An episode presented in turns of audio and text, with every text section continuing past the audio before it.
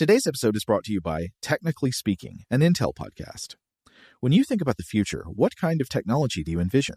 Whatever the future holds, artificial intelligence will undoubtedly be at the heart of it all. Join Graham Class as he hosts season two of Technically Speaking, an Intel podcast, and hear from the minds transforming healthcare, retail, entertainment, personal computing, and more with the help of AI. Tune in every other Tuesday and explore the latest technology that's changing our world today and creating a more accessible tomorrow.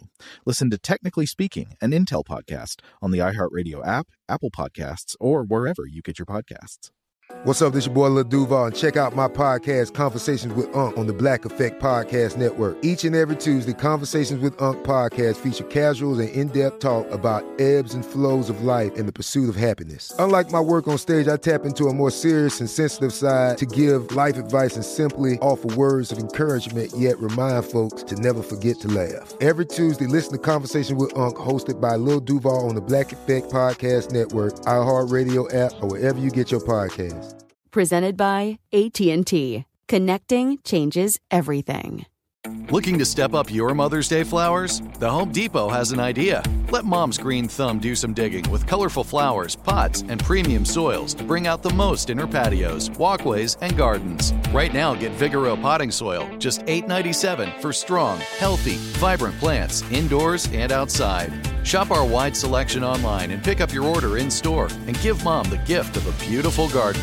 Get Vigoro potting soil, just $8.97 at the Home Depot. How doers get more done. When you buy Kroger brand products, you feel like you're winning. That's because they offer proven quality at lower than low prices. In fact, we guarantee that you and your family will love how Kroger brand products taste, or you get your money back. So next time you're shopping for the family, look for delicious Kroger brand products because they'll make you all feel like you're winning. Shop now, in store, or online. Kroger, fresh for everyone.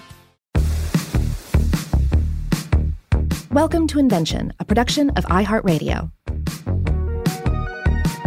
Hey, welcome to Invention. My name is Robert Lamb. And I'm Joe McCormick. And today we're going to be beginning an exploration of the invention of air conditioning. This is going to be a multi part series. Mm-hmm. And for the purpose of this conversation, we're not going to be talking about all cooling, refrigeration, all making stuff colder technology that has ever existed.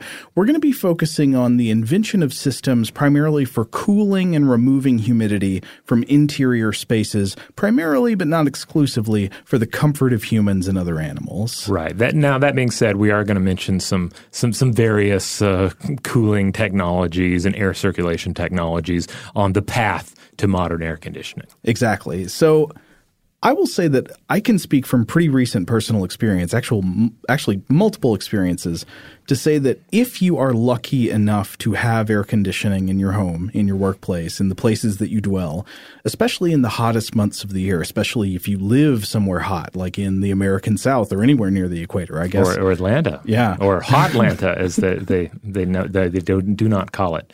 If, um, if you are one of these lucky people who has this technology, you should not take this blessing for granted. You should remember every sweltering day to be thankful for this luxury. I once lived in an upper floor apartment in an old house in North Carolina. So there was an apartment below me, and I went the better part of a blistering summer there with no air conditioning.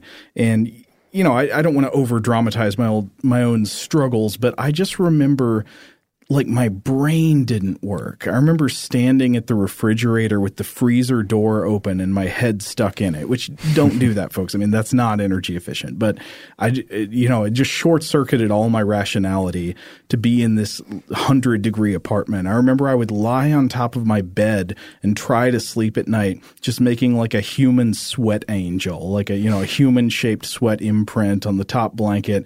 It was disgusting. And, and more recently, actually just last year, our home air conditioning unit completely broke down in the middle of summer. And it was several weeks before we could get the problem fixed. And again, maybe I'm just a wimp, but I found that in a house that's like 90 degrees plus or close to 100 degrees with high humidity, my brain just broke. I remember sitting at a desk trying to do work with like a wet towel around my neck and a box fan propped up pointing at my head. and it just, it never felt like enough. The hot, swampy summers down here can be brutal. And it really makes you appreciate, again, how lucky you are if you have access to this modern convenience. Yeah, especially in Hotlanta or Swamp Swamplanta. We mm-hmm. could call it that, I guess. But I, I got to give a shout out to my AC guy, Mike, who Robert here referred me to. Oh, yes. My, Mike is great. He, he fix, fixed uh, mine up as well. And, and, indeed, air conditioning is one of those things. When, when it's working properly, you, you hardly notice it at all and you just take it for granted. Mm-hmm. When something goes wrong, that's when uh, you start sweating mm-hmm. uh, in, in all possible ways. Uh, sweating at night, getting the you know proper terrifying night sweats on. And you know, one of the things is as, as I get older, I do find that I enjoy the heat. Like uh, I, I love to read and write on my front porch. Mm-hmm. And I'll generally like push that as far as humanly possible in either direction. Like when it's colder, I'll bundle up as much as possible, but I can't quite bundle my fingers. And then at that point, I'm driven inside, and I have to come out when it, you know, the warmer portion portion of the day. And then when as it gets hotter and hotter, uh, you know, I'll do whatever I need to do to try and keep the mosquitoes away. Uh, you know, burning like um, you know ritual citronella candles and uh, wearing more clothing than is perhaps temperature appropriate just to keep them from biting me. That sort of uh, feasting on my blood, that sort of thing. Uh-huh. Uh, but uh, but but you know, I don't mind sweating out there. I can also, uh, you know, bring out a, a, fan if I need to the, to keep the air moving. And of course, uh, as is common with with a lot of uh, you know front porch scenarios, if you have a porch swing or a hammock on hand, like that's mm. ideal because you're able to keep the air circulating by keeping yourself in more or less continuous motion. Yeah. Um, but then eventually you reach the point, or I reach the point where I, I, have to come inside because it will mm. just get too hot. And I enjoy having the choice, the privilege of being able to come inside and enjoy the, you know, the cooler air. And, you know, it's not only a privilege of our modern age, it is a privilege in our modern age. Yeah, there are millions of people around the world in hot climates these days without air conditioning. And air conditioning does not come without costs. That's right. I should also say that on my front porch, having uh, a, you know a, a readily um, uh, refillable supply of ice water mm-hmm. is uh, is a must, and of course that's that the, the history of refrigeration is uh, is right up there with the history of keeping spaces cool.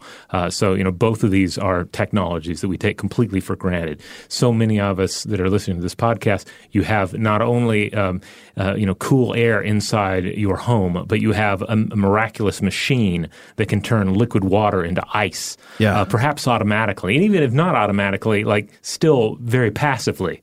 Uh, you're not having to actually crank it out. All right. Well, before we start talking about air conditioning systems or pre air conditioning systems for enclosed spaces, we always like to ask the question, what came before?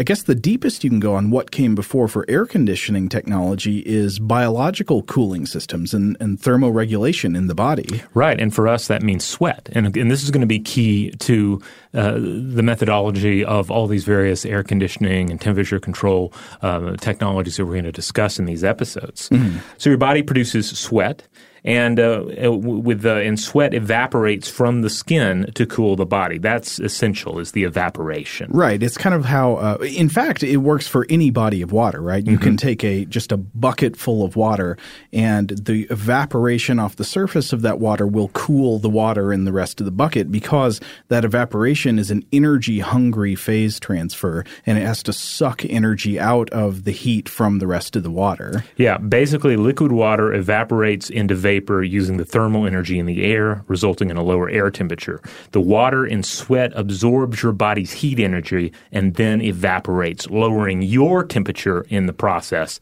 That is evaporative cooling. Yeah, evaporative cooling is one of the really cool things about chemistry when you really think about it. Here's a question that's kind of similar. Um, how come when you boil a pot of water on the stove and it reaches the boiling point, the entire pot of water doesn't transform into steam all at once? You ever think about that? I yeah, I was wondering about this one time. These I, are the kind of thoughts one one uh, one contemplates while watching the uh, the pot of water boil. right, right, one of the most entertaining of activities. Uh, but yeah, it can it can raise some interesting questions in your mind. And I think the way this works is that as water boils, some of that liquid water is turning into steam. That's a phase transition. It's the same thing that's happening on your skin. Liquid Mm-hmm. water in your skin is turning into water vapor, into steam, and coming off of your skin. But as that happens in the pot, as that water is turned into steam, the pot of water loses energy in that process because it's a massively energy hungry process to turn water into steam. And so as the water is turning into steam, the water is constantly cooling back down, and you have to keep putting more energy into the bottom of it to keep it boiling. And of course, this is largely a good thing because I'm Yeah. thinking about scenarios in which, in which uh, like large portions of water um, are turned to steam instantly, and you're generally talking about an explosive situation. You're talking about an expansion of steam uh, that can uh, can have you know catastrophic effects. You wouldn't want uh, the pot of water you're boiling for spaghetti to suddenly become steam all at once. No, I mean, you need massive energy inputs for that mm-hmm. kind of thing to happen just because it takes so much energy to turn water into steam.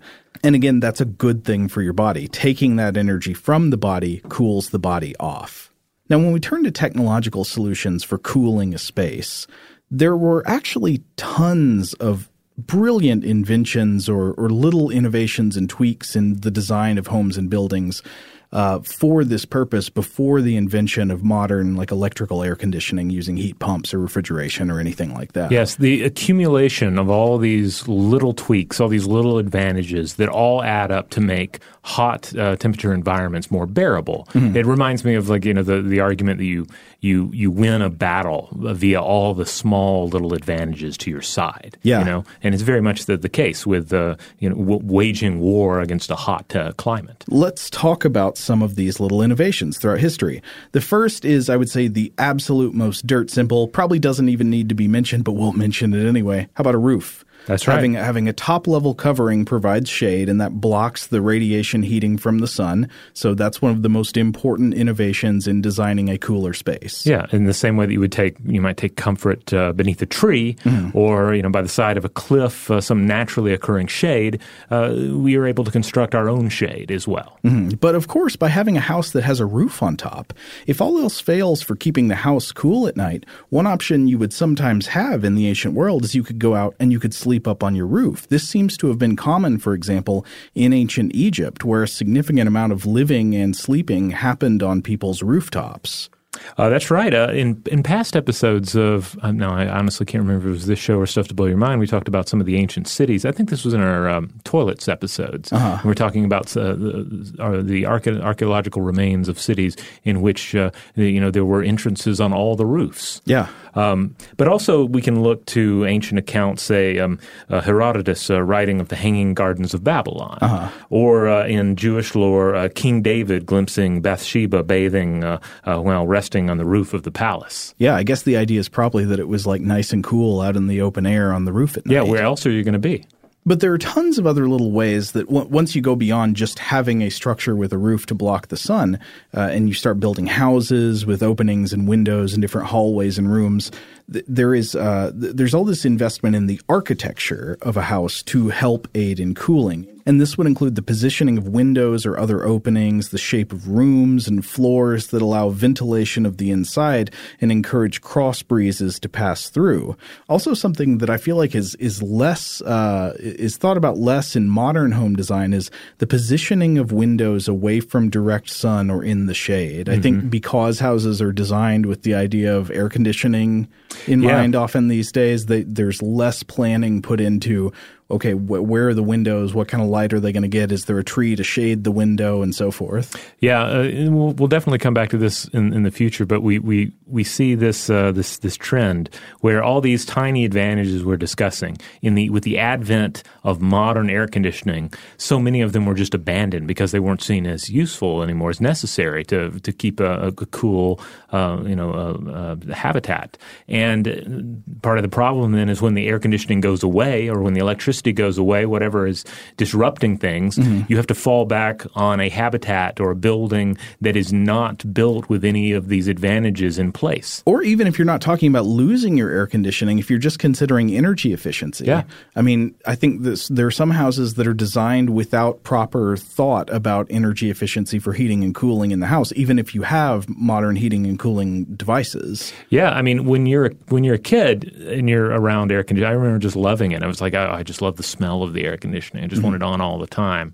You know, when you're an adult and you're actually paying the bills, you don't necessarily want the air conditioning all the time. It would be nice if it went off a, a few times during the month of August. Mm-hmm. Uh, so, yeah, you know, it would be nice to have so many of these other uh, little, um, you know, uh, um, uh, uh, design advantages uh, in place as well to just reduce you, the necessity of running the AC. Here's another design advantage that predates modern air conditioning. How about construction that takes advantage of the fact that warm air rises, mm. also known as the chimney effect? So, one example of this might be high ceilings. Right. Another is topside ventilation, including passive roof vents or more recently an attic fan.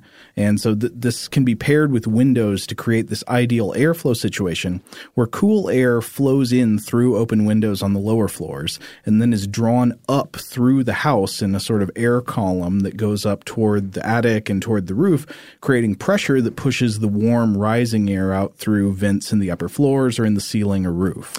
Yeah, we, I have one of these uh, attic fans in my house, and it's mm-hmm. um, it, it's it's like being a spaceship, you know, because you can just, uh, especially if you have only like one window open, you can mm-hmm. just create this terrific flow of air through the house, uh, which can make a huge difference if uh, you know you got kind of like it's gotten a little warm, it's gotten a little hot inside the house, and you have like a nice, comfortable temperature drop outside of the house. Mm-hmm. You can you know easily equalize things like that. A couple of other things would just be what do you make the house out of? Is it insulated in the proper way, something that's not going to heat up and pass heat from the outside to the inside. And then another thing would be the outside coloration of the house. That can affect how it absorbs heat. Yeah. Do you live in a like a black obelisk, or do you live in uh, you know some sort of a white reflective uh, uh, domicile? And it's yeah. going to make a huge difference. And back to your point about uh, heat rising. Uh, you know, this also you see this in designs of you know older houses with high ceilings. Obviously, gets mm-hmm. the, the heat is going to rise out of the area in which you are living. But also, you look at a lot of modern houses and uh, the reliance on AC. And where do you see the master bedroom? You see it on an upper floor, right? Mm-hmm. Uh, like it becomes more of a selling point if you're you know saying, okay, it actually has a master on the main floor. And a lot of that has to do with you know as, as individuals get older, it's nicer to not have to go up a flight of stairs in order mm-hmm. to get to your bedroom, but but also you have to, to realize it's going to take more to keep that cool up there. Yeah, like it's it's it's ultimately from a temperature uh, standpoint, perhaps it's better to have the the master bedroom on the main floor. Yeah, absolutely. The uh, one thing I think we shouldn't forget is how common. I mean, we mentioned people sleeping on the roofs. Mm-hmm. We shouldn't f- forget that in hot climates, it used to be extremely common for people to sleep outside. Oh yes. Uh, I, I, was reading about this in, in times before air conditioning and in places where there's no air conditioning now it's just very common for people to sleep on porches in front of their home or on the deck behind their home or in uh, or, or, just up on the roof or somewhere out in the yard. I mean, this this remains a way to stay cool at night. So we've talked here about a number of examples of passive cooling design. Mm-hmm. Uh, you know, f- far different from the active cooling system that you may have in your home or your apartment window.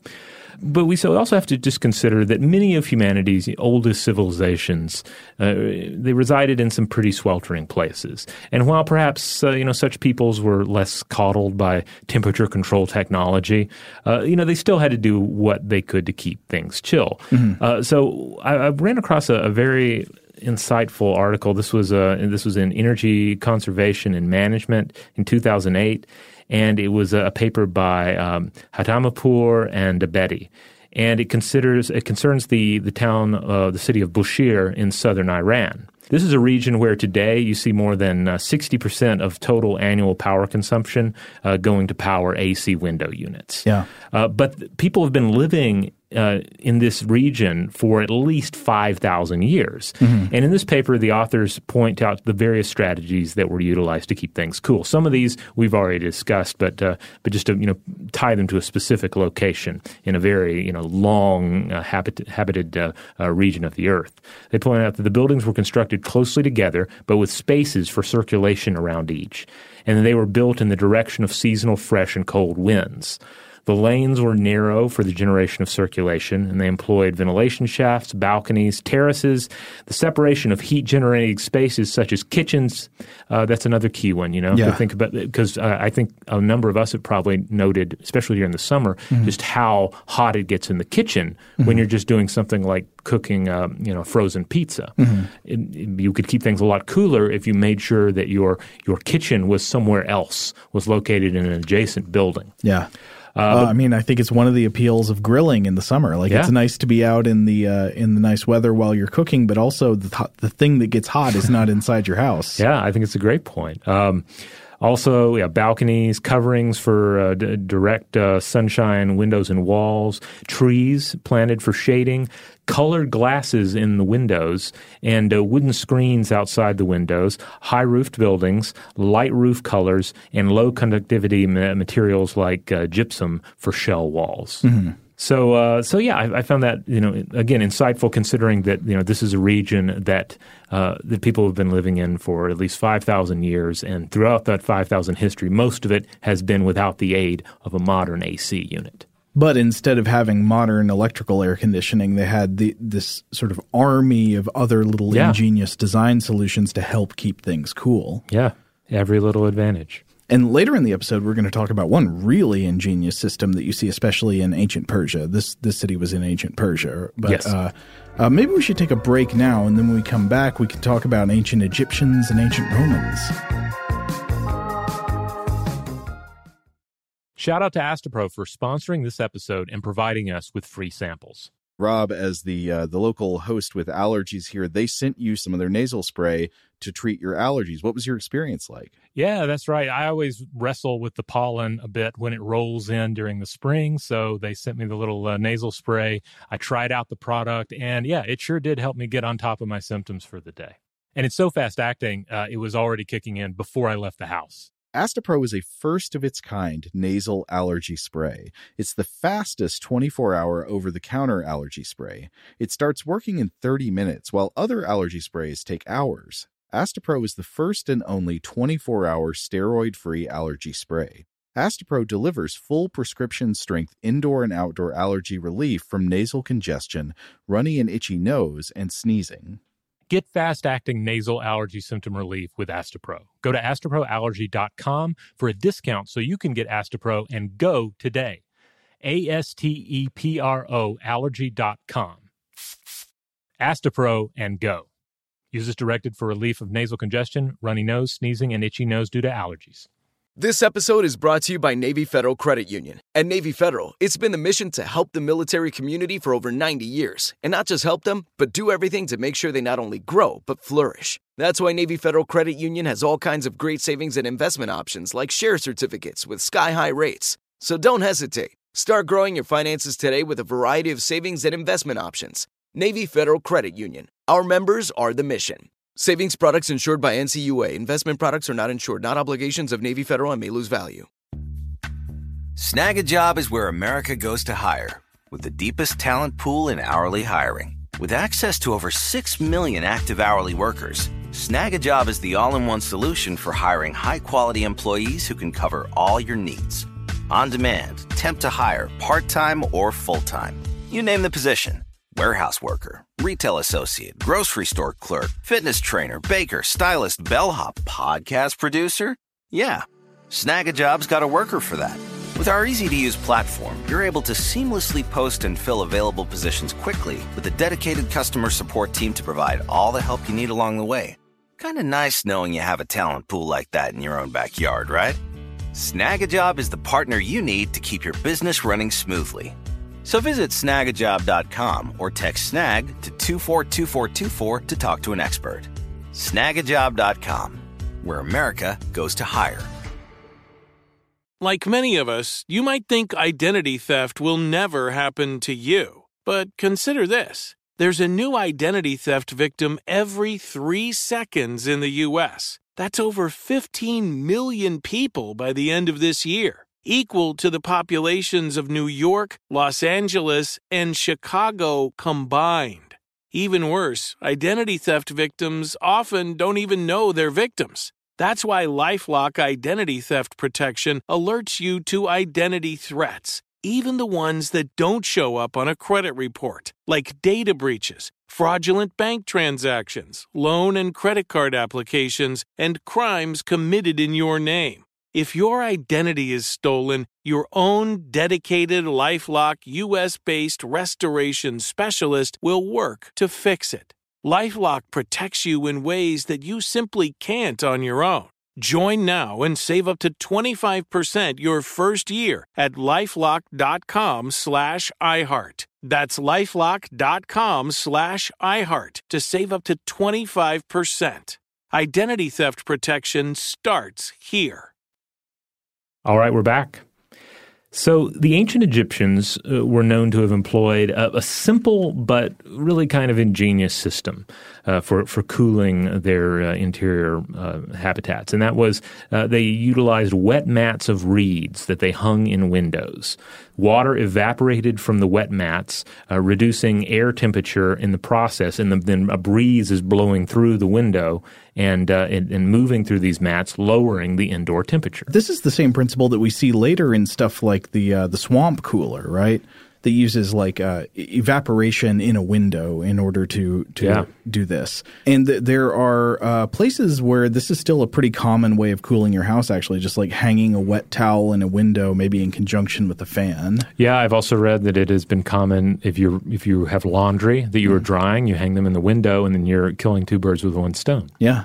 Of course, the ancient Romans got in on uh, on the act uh, in, in large part thanks to you know the aqueducts. Uh, they had many advances in plumbing, which we've covered on the show before, in regards more to, to, sewers. But it also meant the Romans had the ability to channel water through indoor pipes in certain homes, uh, cooling them in the process. Yeah, it seems like they had a few strategies that, that were based on water and evaporation of water.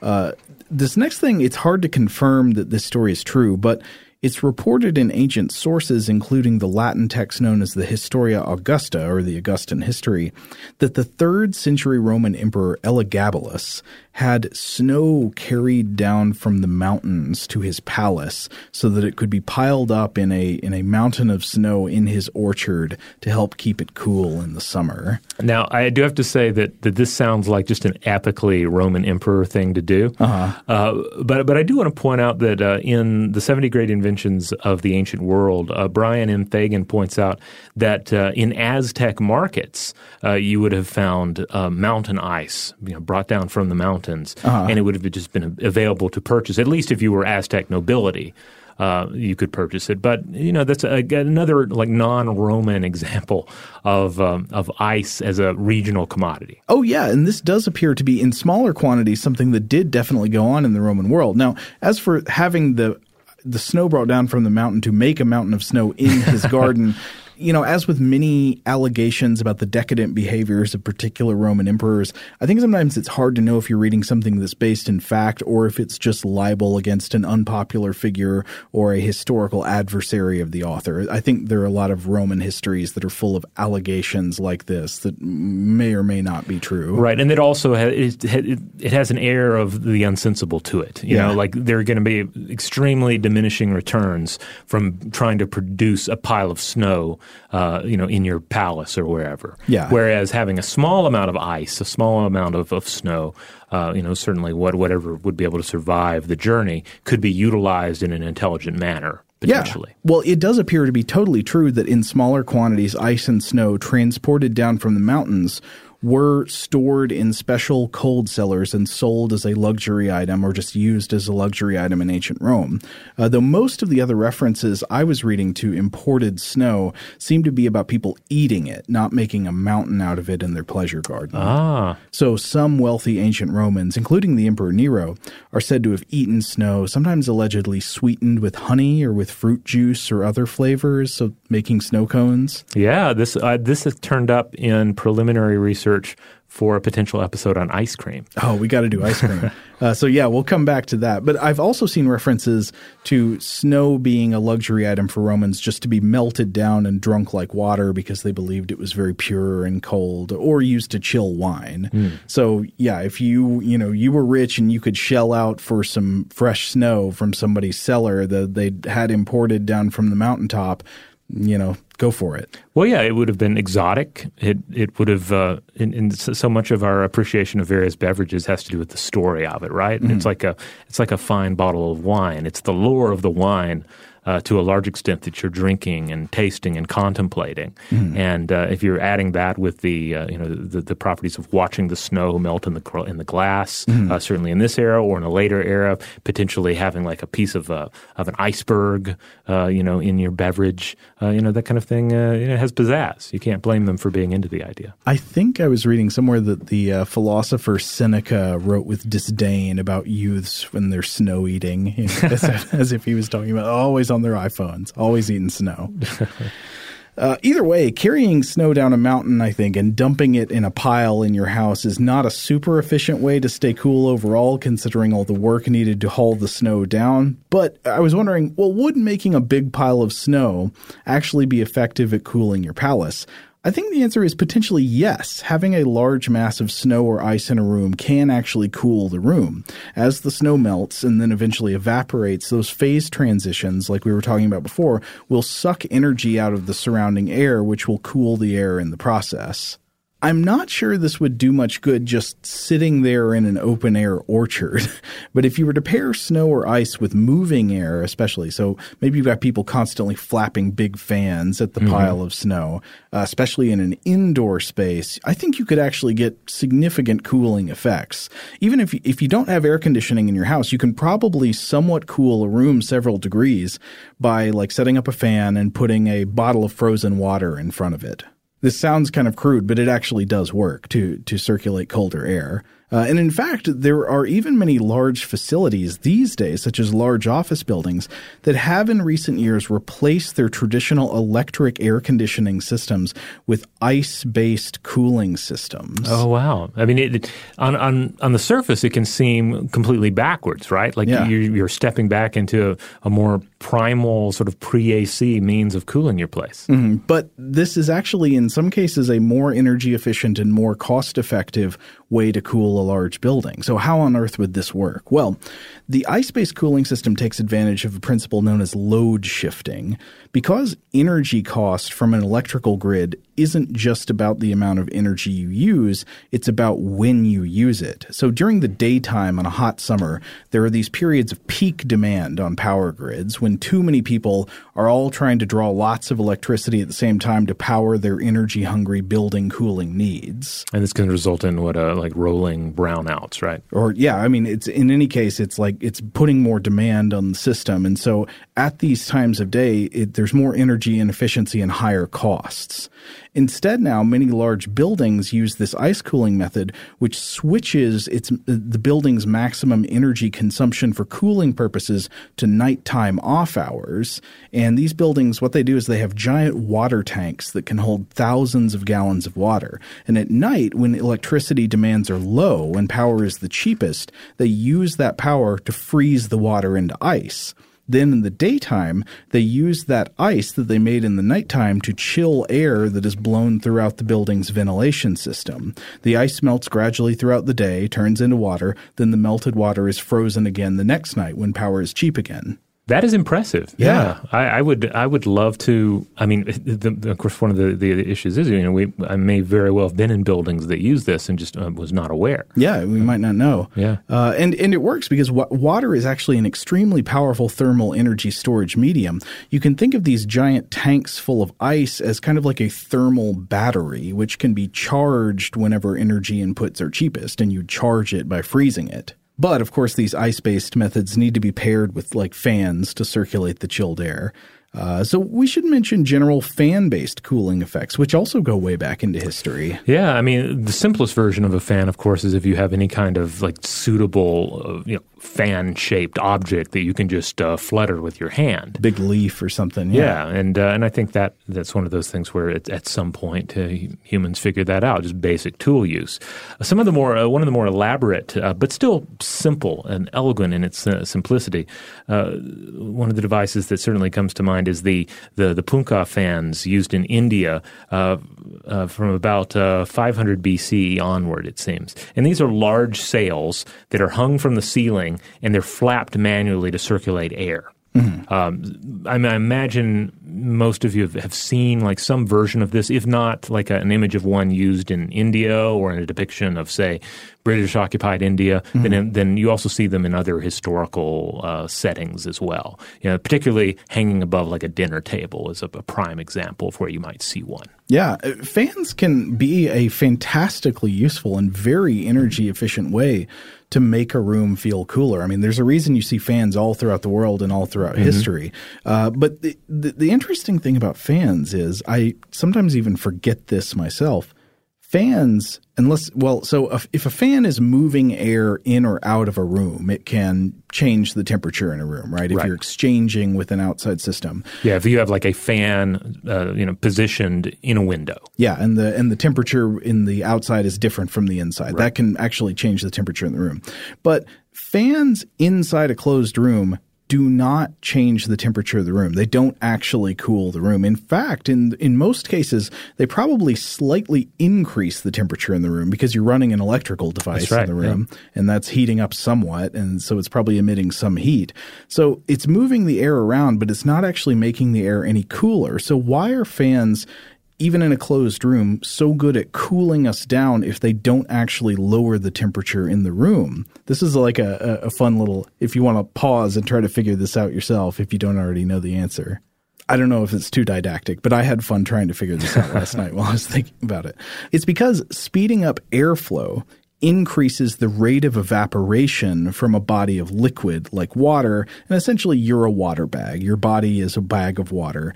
And your body, as we were talking about earlier, cools by evaporation of sweat. So, in order for a fan to cool something, that thing actually probably needs to be wet. And I did an experiment like this in my house just last night uh, using a desk fan and a high accuracy instant read kitchen thermometer. So I set the desk fan going on the kitchen counter and I held the thermometer out in front of the fan. And though even though standing in front of a fan makes us feel cooler, holding a thermometer in front of a fan does not really change the temperature that the thermometer registers. For me, the naked thermometer probe just hovered around room temperature, even though I held it there for a long time. It didn't do anything.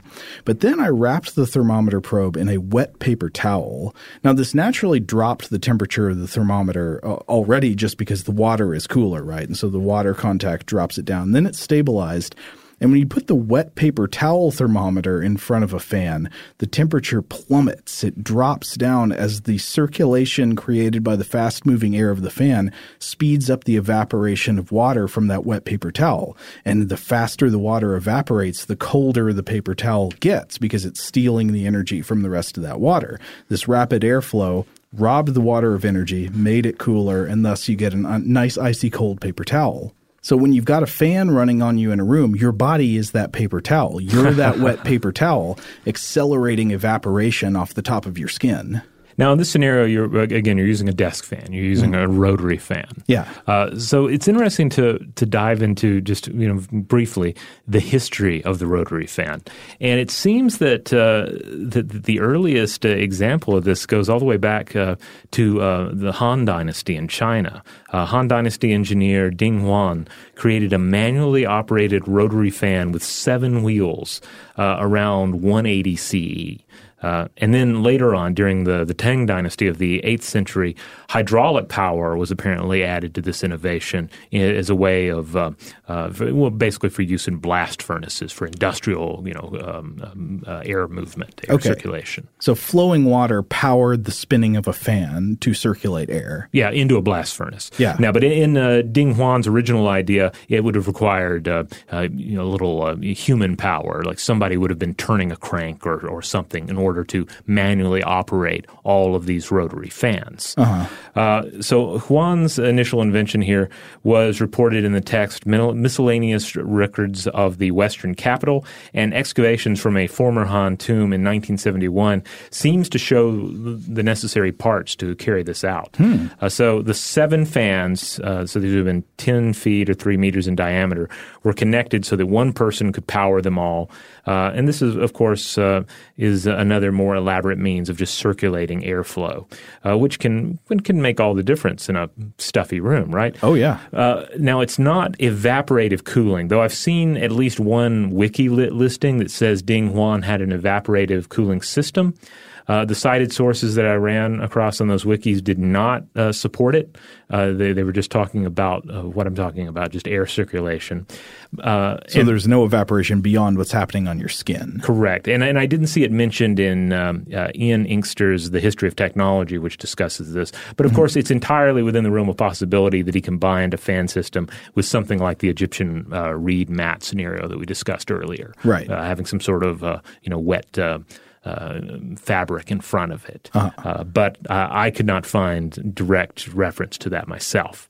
Uh, by the way, Ding Huan also uh, allegedly invented something like a zoetrope. Hmm. According to Lance Day and Ian McNeil in Biographical Dictionary of the History of Technology, it was a quote zoetrope lamp which had a thin canopy bearing vanes at the top that were caused to rotate by an ascending current of warm air from the lamp. The canopy bore images which, if the canopy were rotated fast enough, gave the impression of movement. Oh, wow, it's like a it's like a fan for your eyes. yeah, yeah. Uh, you know, but it also shows that like this is an, uh, an individual who is clearly interested in uh, you know the uh, the combination of of rotary machinery mm-hmm. and uh, the movements of air. Uh, and also, just throughout Chinese uh, ancient uh, Chinese uh, uh, technology, you also see some other uh, interesting advancements in refrigeration, which uh, maybe we'll come back to later on. All right, we're going to take a quick break, but when we come back, we shall return to Persia. This episode is brought to you by Navy Federal Credit Union. At Navy Federal, it's been the mission to help the military community for over 90 years, and not just help them, but do everything to make sure they not only grow, but flourish. That's why Navy Federal Credit Union has all kinds of great savings and investment options like share certificates with sky high rates. So don't hesitate. Start growing your finances today with a variety of savings and investment options. Navy Federal Credit Union. Our members are the mission. Savings products insured by NCUA. Investment products are not insured, not obligations of Navy Federal and may lose value. Snagajob is where America goes to hire, with the deepest talent pool in hourly hiring. With access to over 6 million active hourly workers, Snagajob is the all in one solution for hiring high quality employees who can cover all your needs. On demand, temp to hire, part time or full time. You name the position warehouse worker, retail associate, grocery store clerk, fitness trainer, baker, stylist, bellhop, podcast producer? Yeah, Snagajob's got a worker for that. With our easy to use platform, you're able to seamlessly post and fill available positions quickly with a dedicated customer support team to provide all the help you need along the way. Kinda nice knowing you have a talent pool like that in your own backyard, right?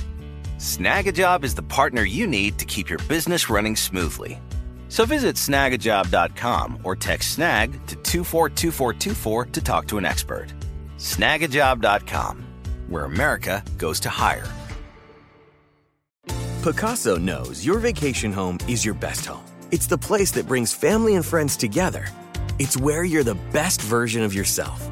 Pacaso makes it easy to co own a luxury vacation home in amazing locations. Listings start at 200K for one eighth ownership Pacaso does the hard parts for you luxury furnishings, maintenance, billings, scheduling, and more with a home management team that provides support before, during, and after your stay so you can focus on the relaxing, hosting, and making memories with family and friends. And you can resell on Pacaso's marketplace anytime, historically for a 10% gain. With Pacaso, you can stop saying someday and start building family traditions today in a vacation home you own and revisit time after time. Visit Pacaso.com today to see thousands of luxury vacation home listings. That's PACASO.com. If a new house is on your wish list in the next five years, grow your savings faster and experience your dreams with an Ohio Homebuyer Plus account from Kemba Financial Credit Union. A savings account specifically designed to save for a new home where you can earn 7% APY, a $500 matching bonus, and a $1,500 mortgage closing cost credit. Learn more at Kemba.org. Offer expires March 31st, 2025. APY equals annual percentage yield. Restrictions apply. NMLS 292230. Equal housing lender. Federally insured by NCUA. All right, we're back. One genre of ancient cooling technology for buildings is, I think, a really deeply ingenious solution, and we find some great examples in ancient and medieval Persia, which would be in modern day Iran. So, this is going to be the idea of wind catchers and uh, a paired technology known as qanats.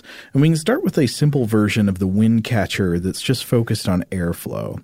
So, I want you to picture a building with towers reaching up above the roof on each side. And each of these towers has four ports that can be opened and closed. And each of these towers is hollow and it connects down to the occupied space within the building. So if the wind is blowing from the west, you would open the west facing ports on the west side of the building to accept the incoming airflow into the towers. And then on the other side, you would open only the east facing ports on the east side of the building. So that would be the ports facing away from the wind. Now, due to a couple of quirks of fluid dynamics, if you have a shaft like this that's only open on the side facing away from the wind, air will naturally be pulled up from inside the house through that shaft to flow out in the same direction as the prevailing wind. I've seen this attributed to both the Coanda effect and the Bernoulli effect. I have to admit my fluid dynamics knowledge is not sharp enough to evaluate whether these characterizations are correct, but at least several have definitely uh, attributed it to what's known as the Coanda effect, which just describes a property of airflow in certain scenarios.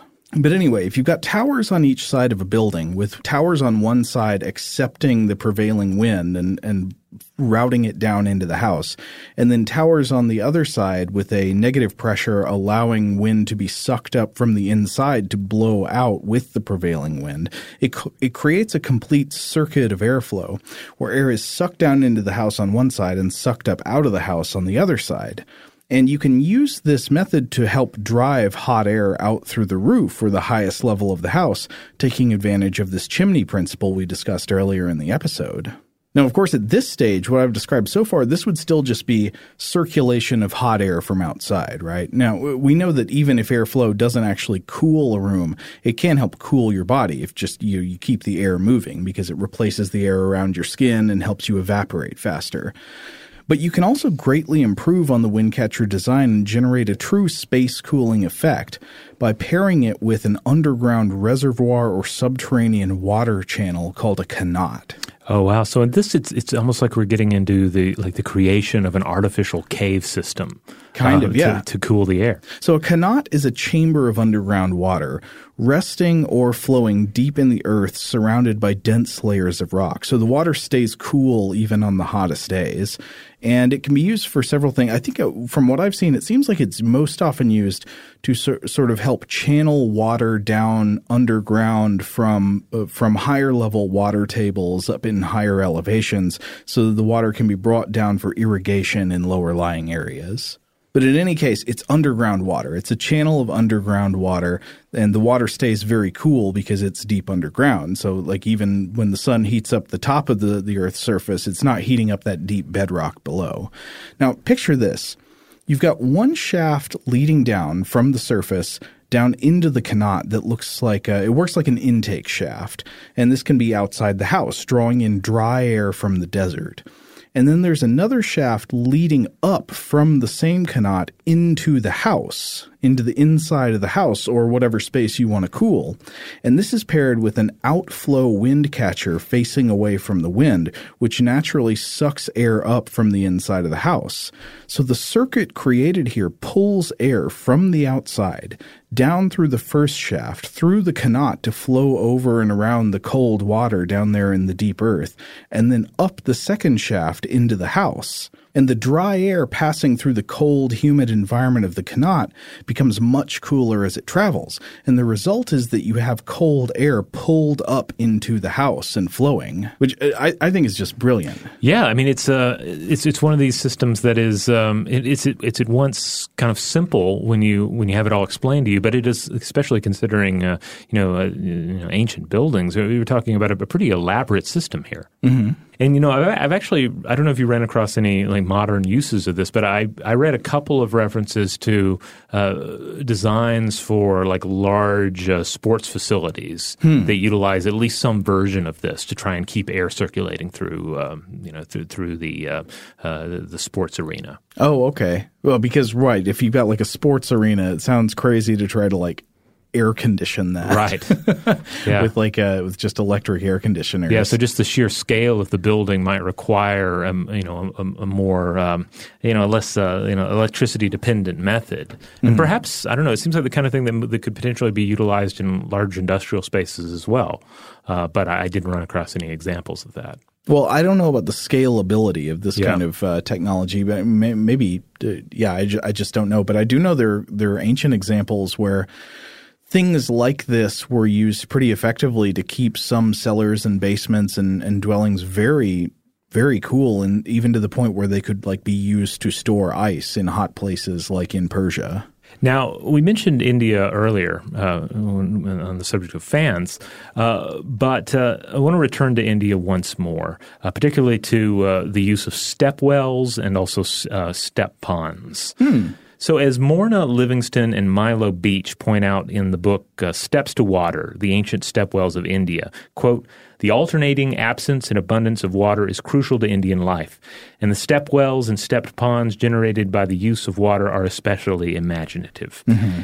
So basically, uh, what they're saying is that much of the subcontinent is subject to intense monsoon seasons and intense dry spells. And during the dry spells, people need communal access to water. Mm-hmm. Uh, and during the wet spells, the places they would go for communal access, of course, are going to be uh, likely to flood and, mm-hmm. uh, and uh, greatly.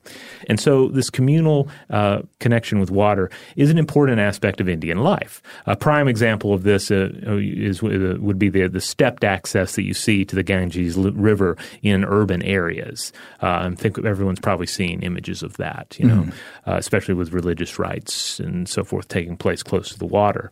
but a, a far less famous famous, less visited, and even less uh, preserved example would be the step ponds and the step wells.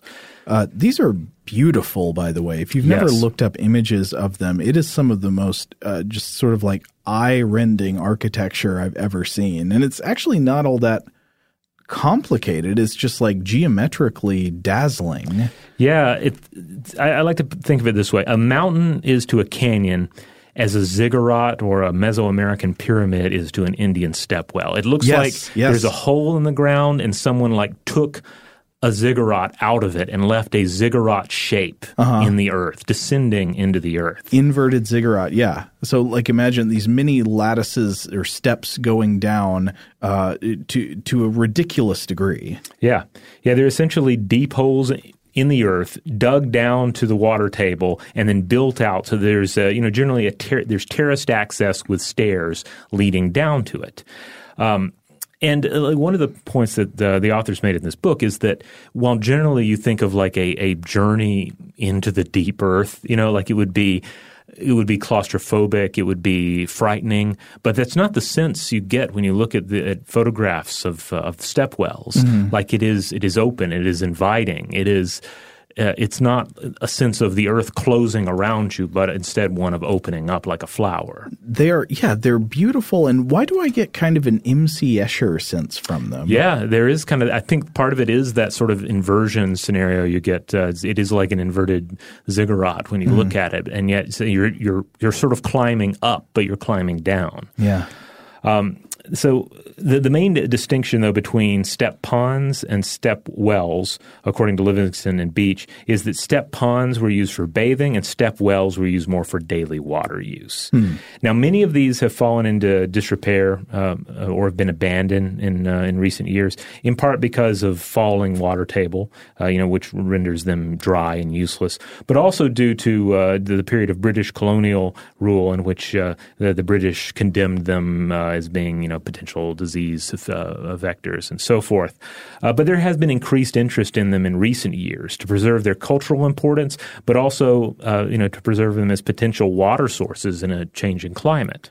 Now, obviously, these things are architecturally beautiful, and you can see their importance as a communal water source. But how do they relate to the idea of air conditioning or cooling of spaces? Well, you know, some of them are more out in the open. You know, get kind of a sense of almost like a you know, it's like a, a, a you could easily mistake them for some sort of ornate swimming pool, mm-hmm. sort of a, a you know uh, construction. But others are uh, other step wells are part of temple, palace, or other urban complexes. Mm-hmm. So they're part of this other you know, this, this, this larger structure. And here, uh, you know, they, they were, of course, a means of accessing cool water, which in and of itself is a cooling resource. Livingston and Beach point out that splashing one's face with cool water is a standard Indian means of coping with the heat. Mm-hmm. Uh, a step well affords this cooling method. It also affords one the ability to enjoy the shade via the terraces. Uh-huh. Or, but if you've got like hot, dry air, you could also have evaporative cooling there. Yeah, yeah. Uh, uh, also, you can rest against the cool stone. That was uh, oh, yeah. that was one example they brought up that I, I didn't think of in the earlier portion of the podcast is that it's you can also just like if you find some cool rock to lay upon, mm-hmm. that can be used as a, a, very primitive form of air conditioning. Uh, but they have they have a wonderful quote in the book about uh, evaporative cooling mm-hmm. via the step well. Quote, in dry weather, the stepwell's pool provides some evaporative cooling, but in high humidity, cooling happens only through contact with water. Uh. Unlike a running fountain, still water in step wells evaporates little. A moisture saturated layer forms over the water's surface, and if it is not ruffled by a breeze or broken by splashing, it acts as a vapor barrier. Thus, in hot, humid weather, the body does not get cooled as quickly in a step well as it does in air conditioning. Indeed, step well air feels breathlessly still. Okay, so if it's humid outside and the air isn't moving, the stepwell isn't going to have uh, much of a cooling effect. But if you had like a, a, hot, dry air and a breeze blowing through, moving the air along the surface of the stepwell, or if it was moved by humans somehow, mm-hmm. then it sounds like you're in business. Right. Uh, however, the humidity is going to also serve to conserve the water, mm-hmm. so it has that going for it. At any rate, these are, again, we do encourage you to do a Google image search on uh, Indian step wells and uh, take a look at some of. These. There's some, also some wonderful like top ten step well images. Mm-hmm. Uh, there it makes for some just wonderful uh, architectural uh, photography. We'd love to also hear from anyone who has had the chance to visit these. The, some of the resources I was I was looking at pointed out that you know these are these have at least in recent years, I don't know if it's changed, uh, but in, in, the past, it's been a situation where these places, despite just how beautiful they are, they haven't been as sought out uh, mm-hmm. by tourists uh, and, and, and, sightseers in India. But perhaps that is changing uh, again as as more conservation has been uh, uh, directed at them, and perhaps just more just sort of appreciation for what they are. Yeah, all right, well, I think that probably does it for today. But in the next episode, in part two of our exploration of air conditioning, we're going to get more into the modern air conditioner that's based on refrigeration chemistry. Right, but we've uh, hopefully we've we've laid the groundwork for those innovations. Like like we've shown you what was possible in the the age before these new technological advancements, and it's pretty impressive. You know, I think I think a lot of us are going to be surprised because we ha- we are so coddled by modern air conditioning. We think that the different the, there's basically a distinction between having AC and just sweltering, mm-hmm. and we don't realize that there are all these uh, these smaller things that can and have been done to uh, help ensure a less sweltering environment. Yeah, so uh, so many people now live in an AC tamed world. If the AC is cut off, they don't have all of the normal coping me- mechanisms that you would have to to get around that heat. Yeah. It's a fundamental softening of our defenses against the, the evil sun. we will return to air conditioning in the next episode of Invention. In the meantime, check out past episodes at inventionpod.com. And indeed, let us know, uh, you know, what what is your relationship with air conditioning? And, and particularly, what what is your relationship with some of these these alternative methods of dealing with the heat? Do you still employ some of them today? Uh, perhaps you have, you know, older members of your family have told you about how they used to do things before air conditioning. We would love to hear about any of that. Huge thanks, as always, to our excellent audio producer, Seth Nicholas Johnson. If you would like to get in touch with us to send feedback on this episode or any other, to suggest a topic for the future, to join the committee to extinguish the sun, or just to say hello, you can email us at contact at inventionpod.com. Invention is a production of iHeartRadio. For more podcasts from iHeartRadio, visit the iHeartRadio app, Apple Podcasts, or wherever you listen to your favorite shows.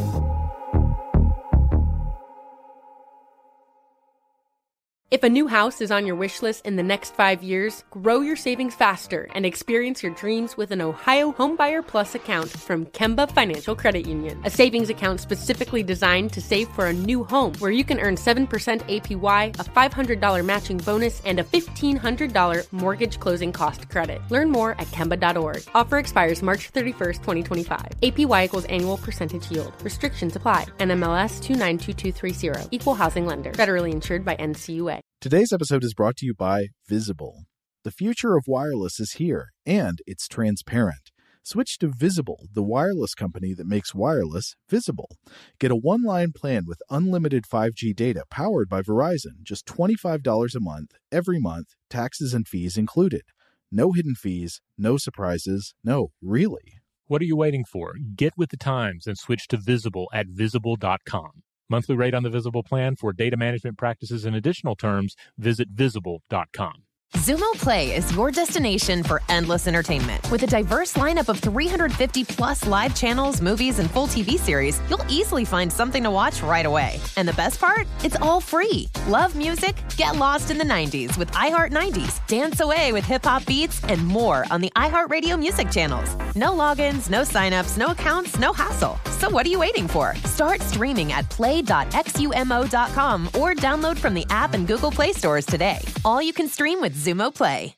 Are you still searching for your perfect place to call home? Well, now is the time to buy at Fisher Homes. If you're looking to move in before the end of 2024, May could be your last opportunity to start building your dream home and close before the year's end. If you're hoping to move in even sooner, Fischer Homes also has homes that are move in ready and waiting for you, where you can start enjoying the benefits of homeownership even faster. Schedule your personal tour with a new home advisor today at FischerHomes.com and make this spring the season you find your perfect home sweet home.